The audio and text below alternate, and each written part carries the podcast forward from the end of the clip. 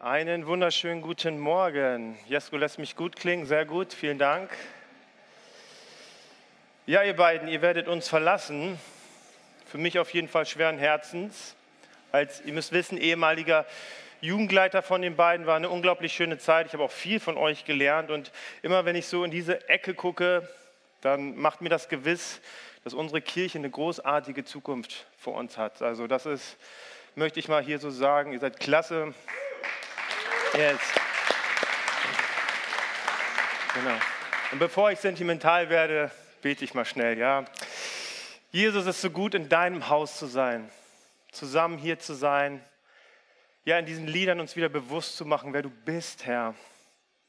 Und ich danke dir, dass du uns dein Wort geschenkt hast, weil du zu uns sprechen möchtest. Du dir wünschst, dass das, wer du bist und das, wer du für uns sein möchtest, Herr, dass wir das in unser Leben integrieren. Ich bitte dich, dass du mir Gnade schenkst zu predigen und dass du unser Herz dafür öffnest, Herr, was du für jeden Einzelnen hier vorbereitet hast. Amen.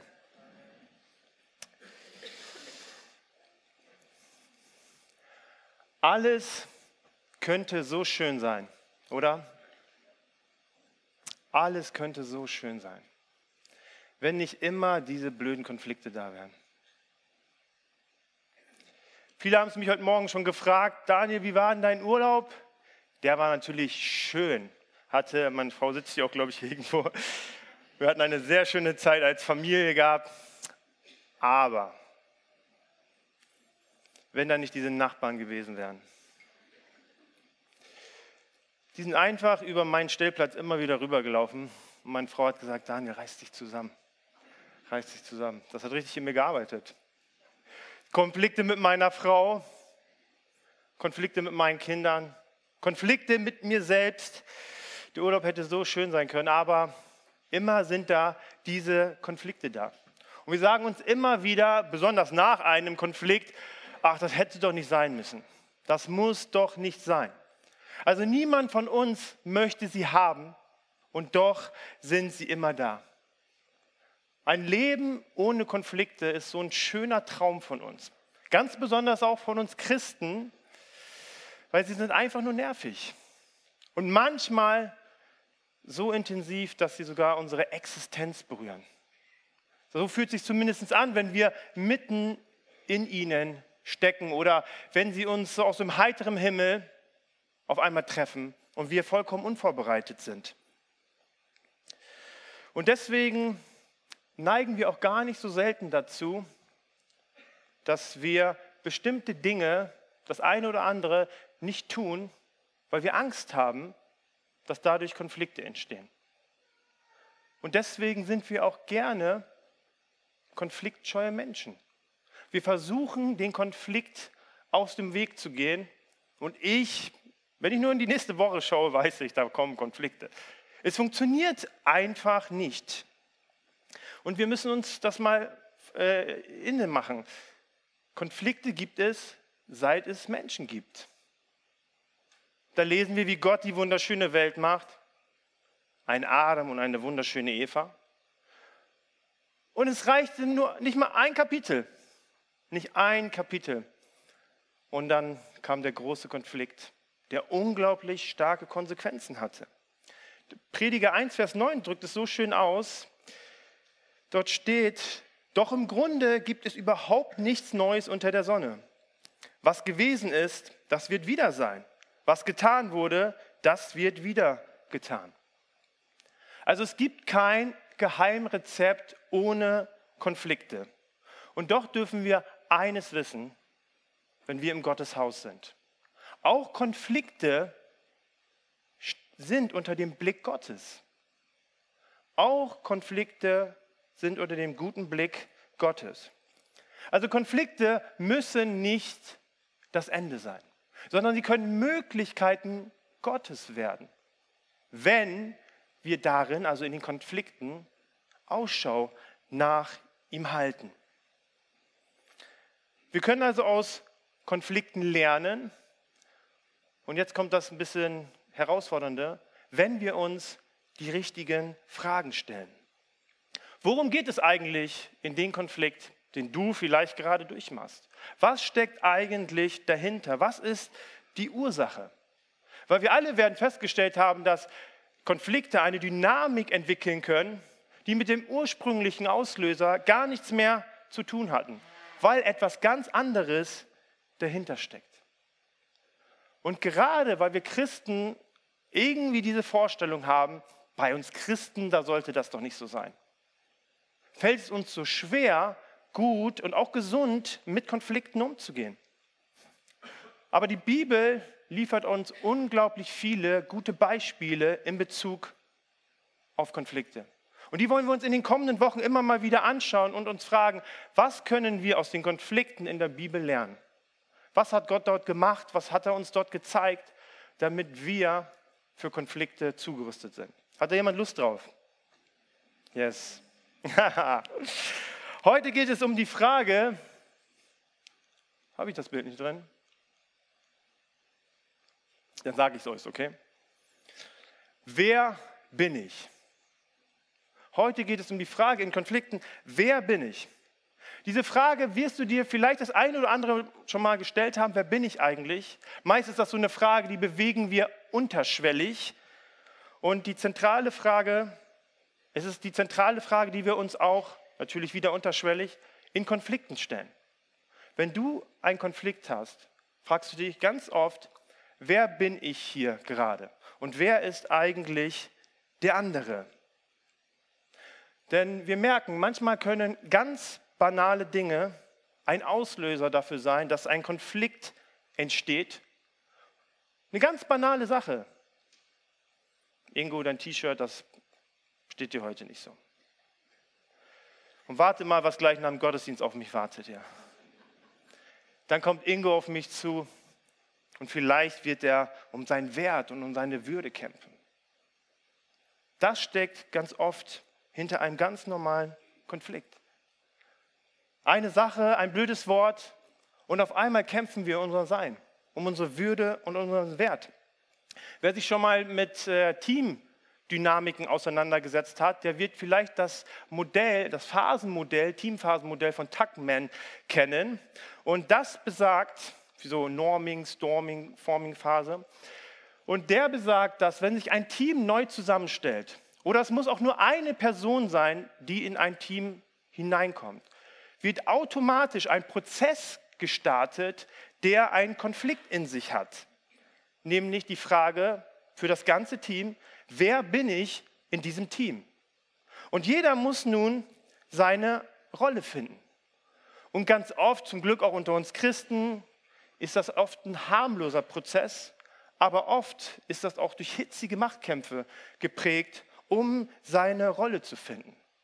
Und egal, was du tust und was du versuchst, dieser Prozess, den gibt es immer. Du kannst ihn nicht umgehen. Seine Rolle zu finden, wer bin ich eigentlich? Und das Gleiche findet auch in Familienkonstellationen statt. Wenn ein neues Kind in die Familie kommt, die ganze Familie muss sich neu finden. Wer bin ich in dieser Familie? Ganz besonders, wenn man mal Patchwork-Familien beobachtet, ist das sehr extrem. Auf einmal habe ich da einen Bruder und muss herausfinden, wer bin ich jetzt in Bezug auf ihn? Wer bin ich noch für meinen Papa? Wer bin ich für meine neue Mama vielleicht? Also dort erleben wir das ganz stark. Wer wir sind, wie wir uns selbst sehen, wie wir andere sehen, das sind Katalysatoren, die Auslöser sind für Konflikte, die unsere Konflikte ganz stark beeinflussen. Und eines der bekanntesten Beispiele, die wir uns heute anschauen, ist ein Streit der Jünger. Wir wissen es, die Jünger haben Jesus 3 Jahre lang begleitet, haben unglaublich schöne Sachen erlebt, erstaunliche Sachen, Wunder erlebt, davon würden wir träumen. Und doch haben sie vieles einfach nicht verstanden.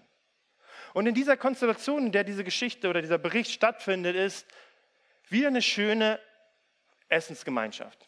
Ich weiß nicht, wer gekocht hat, aber bei Jesus gab es immer gutes Essen. Deswegen glaube ich, hat Jesus auch so gerne gegessen. Eine schöne Gemeinschaft, Jesus erzählt und redet vom Reich Gottes und so, man hat eine richtig gute Zeit. Und dann plötzlich aus dem Nichts bricht ein Streit unter den Jüngern auf. Und da wollen wir mal hineinschauen. Es kam unter ihnen auch ein Streit darüber auf, wer von ihnen als der Größte zu gelten habe. Da sagte Jesus zu ihnen: Die Könige üben Macht über ihre Völker aus und die Tyrannen lassen sich sogar noch Wohltäter des Volkes nennen. Bei euch muss es anders sein. Der Größte unter euch muss wie der Geringste werden und der Führende wie einer, der dient. Wer ist denn größer? Der am Tisch sitzt oder der bedient? Natürlich der am Tisch. Aber ich bin unter euch wie der Diener. Ihr habt mit mir durchgehalten in allen Prüfungen, die ich zu bestehen hatte. Dafür werde ich euch an der Herrschaft beteiligen, die mein Vater mir übertragen hat. Wenn ich meine Herrschaft angetreten habe, werdet ihr an meinem Tisch essen und trinken und über die 12 Stämme Israels herrschen.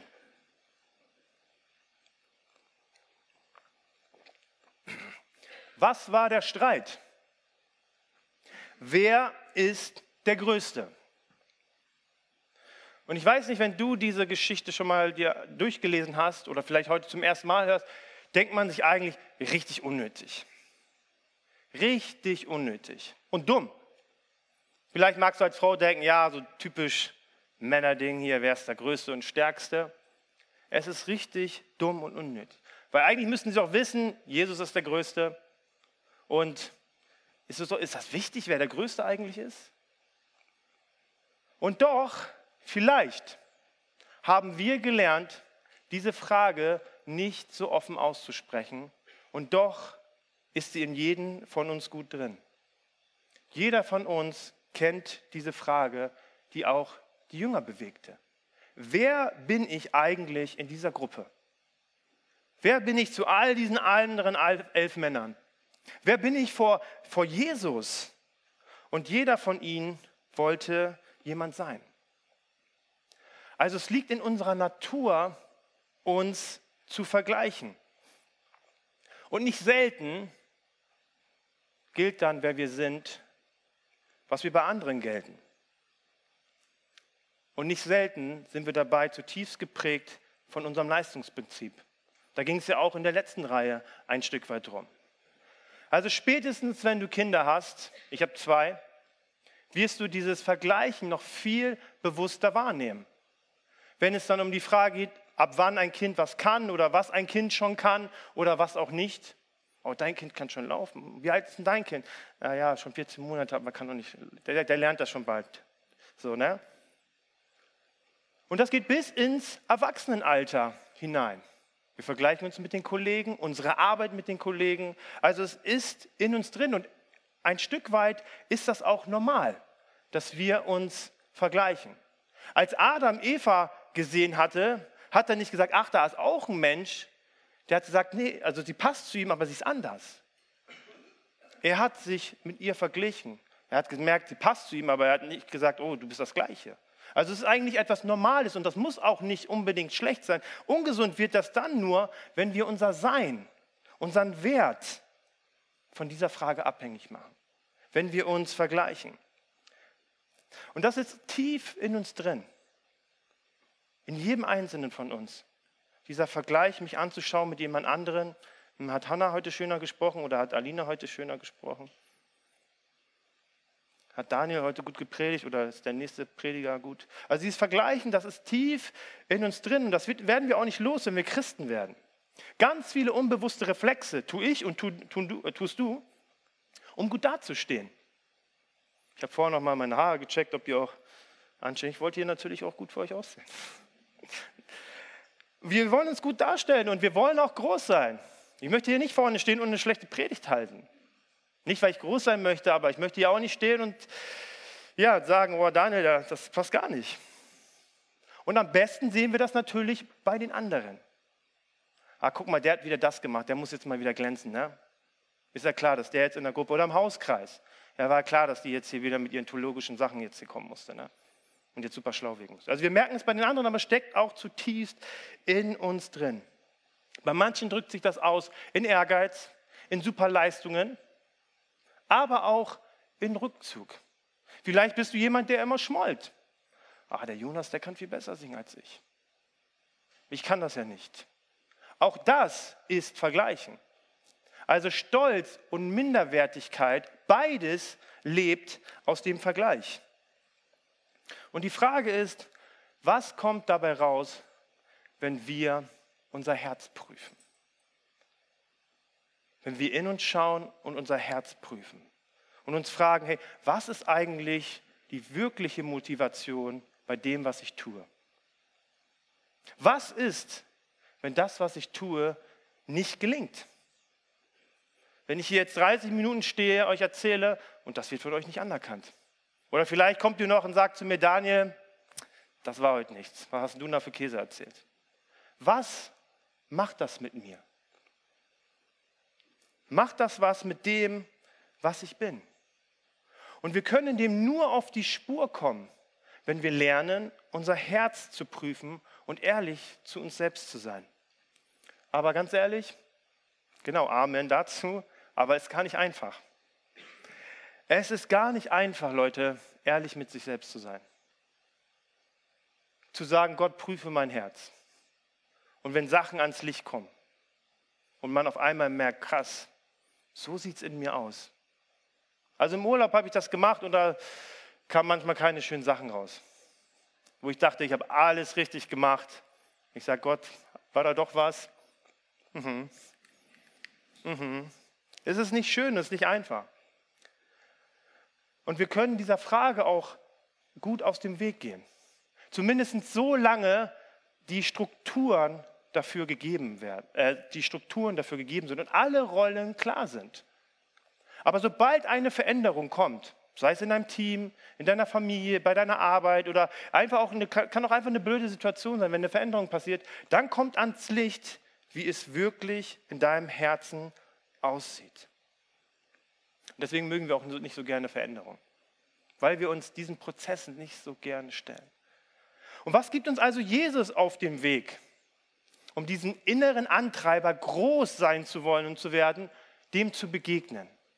Was gibt uns Jesus auf dem Weg? Und er sagt ganz einfach, bei euch soll es anders sein.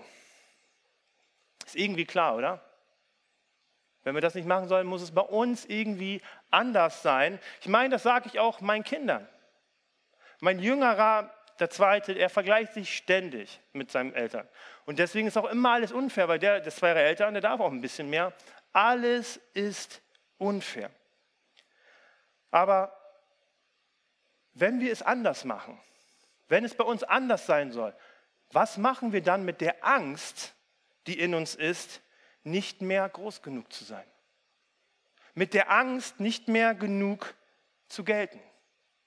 Wenn es bei uns anders sein soll, was machen wir damit, wenn andere erfolgreicher sind? Andere mehr schaffen? Andere es sogar besser machen? Wenn ich nicht mehr das tue, womit ich glänzen kann. Vielleicht wird das für dich ein Beispiel sein, womit du gar nichts anfängst, aber ich habe diese Frage letztes Jahr bewegt. Ich hatte eine Schulterverletzung, habe mich ein ganzes Jahr mit geplagt. Ich konnte nicht mehr Sport machen und dann hieß es, willst du dich operieren lassen oder willst du es nicht machen? Und wenn ich es nicht gemacht hätte, hätte ich kein Krafttraining mehr machen können. Und dann kam die Frage in mir auf, wer bin ich, wenn ich kein Krafttraining mehr machen kann? Da denkst du, aber mich hat diese Frage bewegt. Ich mache das seit über 15 Jahren mit Leidenschaft, deswegen auch die Verletzung. Und wer bin ich noch? Wer bin ich dann, wenn ich vielleicht dünn werde, nicht mehr muskulös bin, nicht mehr stark für meine Kids bin? Reicht das noch aus, was ich dann noch bin? Das ist eine Frage, die habe ich mir zumindest gestellt und ich habe nicht so schnell eine positive Antwort darauf gefunden. Deswegen habe ich mich auch operieren lassen. Nein, Spaß. Ich liebe einfach Sport. Ne? Aber diese Frage habe ich bewegt. Und ich hatte jetzt keine schnelle, fromme Antwort darauf. Weil es etwas ist, was mich auszeichnet. Etwas ist, was ich auch bin. Also all diese Fragen bewegen wir, wie gesagt, meist unbewusst. Und wir machen uns abhängig davon. Wie gesagt, ich war abhängig von dieser Frage, wer bin ich ohne mein Krafttraining? Und es kann uns also nur helfen, wenn wir diese Fragen, die wir uns stellen, nicht mit unserem Sein beantworten oder sie davon abhängig machen. Also darüber müssen wir uns im Klaren werden. Wir müssen uns diese Fragen stellen, wenn wir diesem Nährboden der Konflikte auf die Spur kommen wollen. Wenn wir uns wirklich die Frage stellen wollen, warum passiert immer dieser Konflikt? Warum ticke ich immer in dieser Situation so aus? Oder warum berührt mich das so tief in meiner Seele?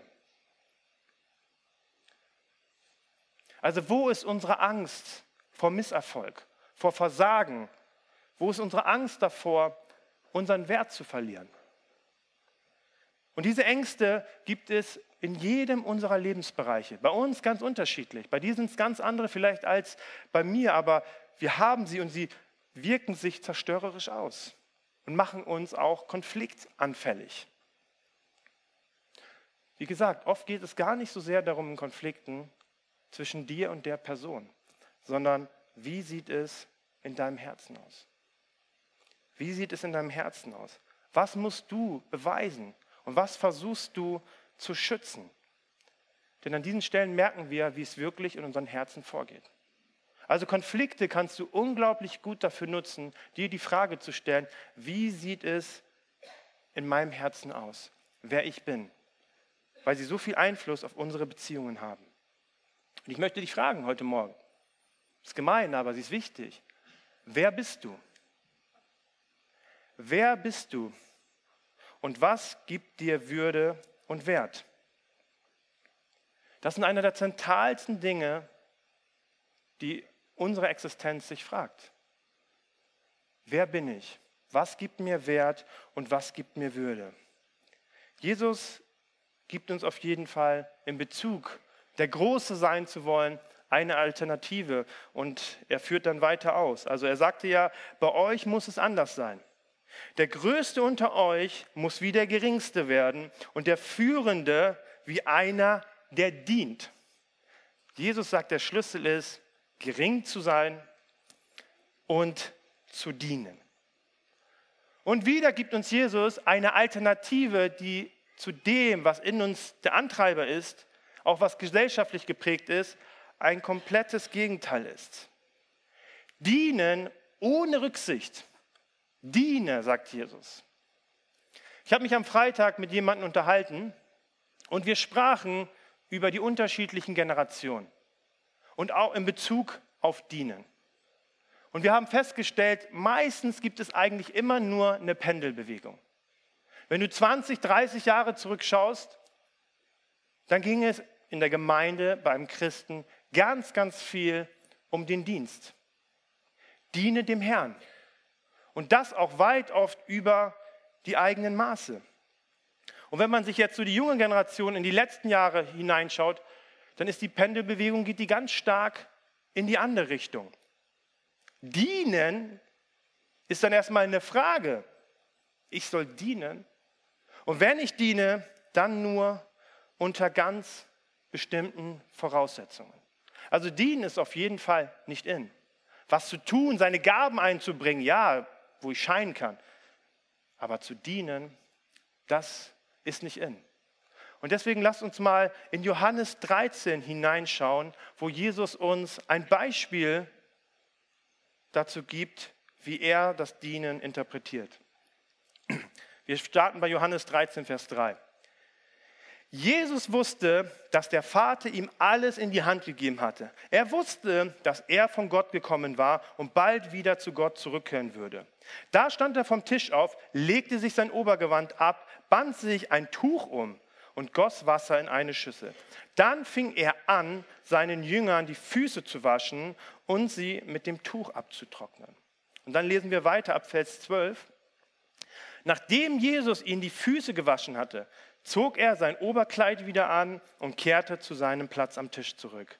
Begreift ihr, was ich eben getan habe, fragte er sie. Ihr nennt mich Lehrer und Herr. Ihr habt recht, das bin ich. Ich bin euer Herr und Lehrer, und doch habe ich euch soeben die Füße gewaschen. So sollt auch ihr euch gegenseitig die Füße waschen. Ich habe euch ein Beispiel gegeben, damit auch ihr so handelt, wie ich an euch gehandelt habe. Also Hausaufgabe für zu Hause, Ehepartner Füße waschen. Ganz praktisch heute ganz praktisch heute lernen und dann machen wir Videos, laden die auf unserer Church Pool App hoch und dann gucken wir mal, wer ein echter Diener hier ist. Also was erfahren wir? Mir hat mal einer die Füße gewaschen und das war auch unvorbereitet und das war total unangenehm, weil das sich hier jemand zu deinen Füßen hinbeugt. Und ich habe zum Glück vorhin sogar noch geduscht, habe ich Glück gehabt.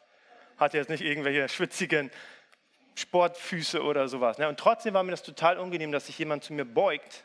Und meine Füße ist ja nicht so was Schönes, und die wäscht. Was total unangenehm ist. Für mich sogar als dem, die Füße, ich hätte ja so Arme hochmachen können und sagen, ja Mama, hier müssen auch noch die Zähne, oder egal. So, ich schweife ab. Ihr merkt das schon. Was erfahren wir in diesem Beispiel, wo Jesus die Füße wäscht, von seiner Selbstwahrnehmung? Er wäscht ihnen die Füße, aber was erfahren wir von seiner Selbstwahrnehmung? Jesus wusste, lesen wir. Jesus wusste, wer er war, woher er kam und wohin er gehen würde. Petrus, das habe ich jetzt nicht vorgelesen, Petrus schaute nur auf das, was Jesus tat. Macht sich ein Tuch um, geht zu seinen Knien und Petrus sagt, ey, auf gar keinen Fall. Du bist mein Meister, das ist was Niedriges, was du hier tust. Das darfst du nicht tun, das ist gegen deine Position. Also Petrus startet einen Konflikt aufgrund von dem, wer Jesus ist. Er sagt, das geht nicht, das darfst du nicht. Aber Jesus wusste, wer er ist. Und deswegen war er frei zu dienen. Sogar mit etwas zu dienen, was in den Augen der Jünger etwas sehr Niedriges war. Was unter seiner Würde war und seine Position herabsetzen würde. Also wenn du und ich wissen, wer wir sind, wenn wir wissen, wohin wir gehen werden, dann müssen wir nicht mehr darum kämpfen, wer du bist. Dann musst du dir nicht mehr beweisen, dass du groß bist, dass du Wert hast. Jesus wusste, wer er ist. Weißt du, wer du bist? Weißt du, wer du bist? Ich weiß es oft nicht. Ich bin da ganz ehrlich zu euch. Und doch sagt die Bibel über dich und mich, wir sind das Ebenbild Gottes. Nach seinem Ebenbild bist du und ich gemacht. Haben wir schon 1000-mal gehört. Und doch ist das einer der zentralsten Wahrheiten. Johannes schreibt in seinem Evangelium in Kapitel 1, ich sage das jetzt mal in der Gegenwärtsform, wer Jesus aufnimmt, denen gibt er die Macht, Kinder Gottes zu werden. Die Macht, Kinder Gottes zu werden. Ebenbild Gottes und Kind Gottes zu sein. Etwas Größeres gibt es nicht. Du kannst niemals in deinem Leben etwas Größeres erreichen. Oder haben, sag ich mal so, weil du bist es ja. Du kannst niemals etwas Größeres in deinem Leben erreichen, als das Ebenbild Gottes zu sein und Kind Gottes zu sein. Sein geliebtes Kind. Und wenn ich das weiß, um dieser Größe, dann muss ich nicht mehr darum kämpfen, weil es nichts Größeres mehr gibt. Und diese Freiheit hat Jesus uns vorgelebt. Glaub mir mal nicht, als Jesus an den Käsefüßen von Petrus da saß, die sind immer nur in Latschen gelaufen. Glaub mir nicht, das waren so glänzende Füßchen oder sowas. Glaub mir nicht, dass das eine schöne Sache für den war. Er hat ihnen ein Beispiel gegeben. Aber er war frei, weil er wusste, wer er ist. Und ob er jetzt diese Lumpen da anfasst und sie wäscht, hey, das macht nichts mit dem, wer er ist. Petrus sagt es vielleicht, aber er war sich sicher. Ich bin und bleibe der Sohn Gottes. So sicher war und deswegen war er frei und das hat er uns vorgelebt, diese Freiheit zu sein und dienen zu können. Und doch leben wir in einer Welt, die unter der Sünde leidet und wo so viel kaputt gegangen ist, auch in uns. Wir sind geprägt von Verletzungen, Enttäuschungen, von Erniedrigungen, von Schuld. Und deswegen kämpfen wir so oft und wollen uns beweisen. Das was in uns drin ist, kommt immer raus. Und wir können uns zusammenreißen. Wir waren 4 Tage lang bei Freunden, 4 Erwachsene, 5 Kinder auf 84 Quadratmeter. Es geht auch meistens nur 3 Tage gut. Aber in diesen 3 Tagen geben wir uns immer viel Mühe, weil wir wissen, ich will jetzt nicht komplett hier vor jemand anderes ausrasten. Da können wir uns zusammenreißen. Aber was in uns drin ist, das wird früher oder später immer herauskommen. Und wenn wir in unserem Herzen unsere Größe nicht kennen, die wir von Gott geschenkt bekommen haben, dann werden wir immer wieder versuchen zu kämpfen. Und das wird zerstörerisch sein.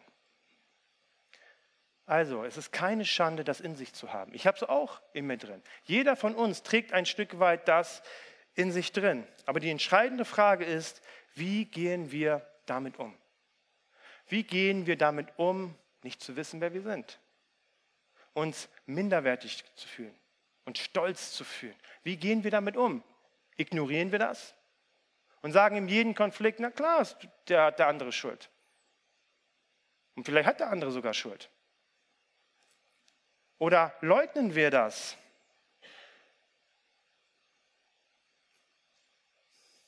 Oder kümmern wir uns darum und bringen das zu Jesus?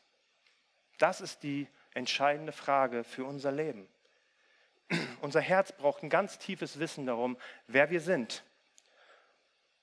Und Jesus zeigt uns, wer um seine Größe weiß, der kann sich klein machen.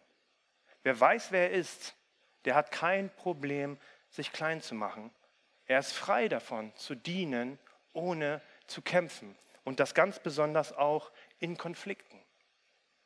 Wenn du weißt, wer du bist, kannst du Konflikten ganz anders begegnen. Und deswegen braucht dein und mein Herz Vergebung. Dein Herz und mein Herz brauchen Vergebung. Für Dinge, wo wir darum gekämpft haben, Gott nicht geglaubt haben, versucht haben, jemand zu sein und wo wir vielleicht Menschen verletzt haben oder auch uns selbst. Aber vor allen Dingen braucht unser Herz Heilung und unser Herz braucht auch Wiederherstellung, wo Menschen uns verletzt haben. Diese Wirklichkeit Gottes in deinem Leben, dass du sein Ebenbild bist, dass du Kind Gottes bist, dass das beschädigt wurde. Da brauchen wir Heilung. Du und ich brauchen Heilung.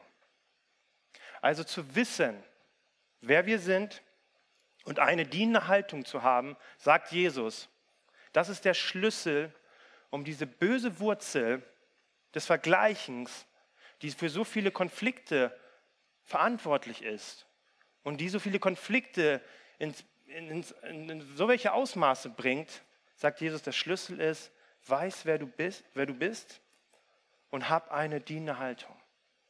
Und dieser Weg wird sich lohnen, ihn zu gehen. Er ist nicht einfach, er ist lang, ich glaube, da geht auch das Leben lang, aber es lohnt sich. Ich möchte nochmal die letzten Worte von Jesus aus diesem Abschnitt vorlesen.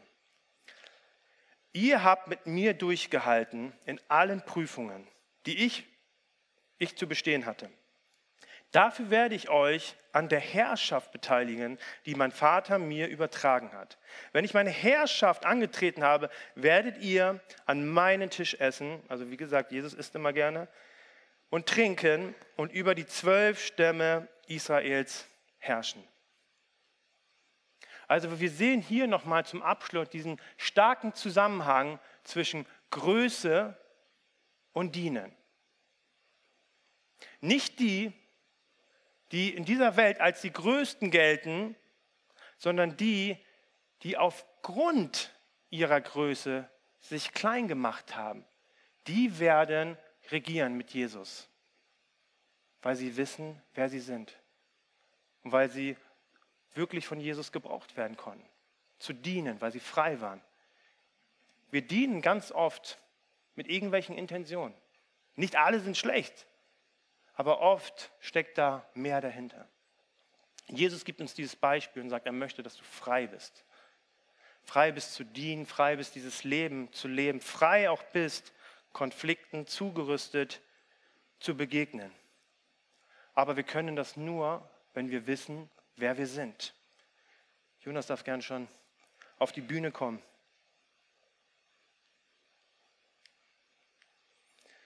Wisst ihr, der Streit in unserem Herzen und so vielen Konflikten hört nicht auf, wenn wir uns unserer Identität nicht bewusst sind, die Gott uns geschenkt hat. Wenn wir uns nicht auf die Suche machen und sagen, hey, das ist nicht nur etwas, was ich hier weiß, sondern das ist eine Wirklichkeit, in der ich lebe. Eine Wirklichkeit, die mich prägt, die mich antreibt, die mich leitet. Zu wissen, wer ich bin. Denn wer das nicht weiß, der wird immer wieder kämpfen. Weil du das schützen willst, was du hast. Aber du musst nichts schützen, was du hast, weil Gott es dir schon gegeben hat. Aber machst du dich auf den Weg, das zu finden? Dass Gott dir zeigen darf, wer du bist. Wer du für ihn bist. Also möchtest du für Konflikte zugerüstet sein, dann finde heraus, was Gott dir längst gegeben hat. Und nimm ein diese dienende Haltung, die frei macht, in Gottes Berufung zu leben und dich nicht von Menschen abhängig zu machen. Natürlich wollen wir von Menschen geliebt sein, das ist auch gut. Gott hat uns dafür gemacht. Aber vielleicht wirst du wie in meinem Leben festgestellt haben, hey, so viele Konflikte in deinem Leben, die so vieles kaputt machen. Ganz besonders immer dich selbst, weil du ja der bist, der leidet. Und Gott sagt, hier ist ein Weg, der dich frei machen kann. Der ist nicht mit einem Gebet beendet, aber wenn du dich auf diesen Weg einlässt, zu sagen, Gott, ja, ich habe aus den Augen verloren, wer ich bin und ich möchte wieder neu in diese Identität hineinkommen. Zeig es mir, stärke es in mir. Und vielleicht weißt du das noch gar nicht, was für eine Identität dir Gott geben möchte. Dann lade dich heute Morgen ein. Komm vor Gott. Wir haben diese schönen Lieder gesungen. Er hat mich im Blick und er hat dich im Blick. Er wollte dir das heute Morgen sagen. Und reagiere darauf. Und sag Gott, ja, ich möchte das annehmen. Zwischen all den komischen Stimmen, die mir was anderes sagen. Aber ich möchte auf dich schauen und ich möchte auf dich vertrauen. Und glaub mir, damit wirst du zugerüstet sein. Für das, was auf dich wartet. In all diesem Leben voller Konflikte und Herausforderungen. Ich möchte nochmal beten.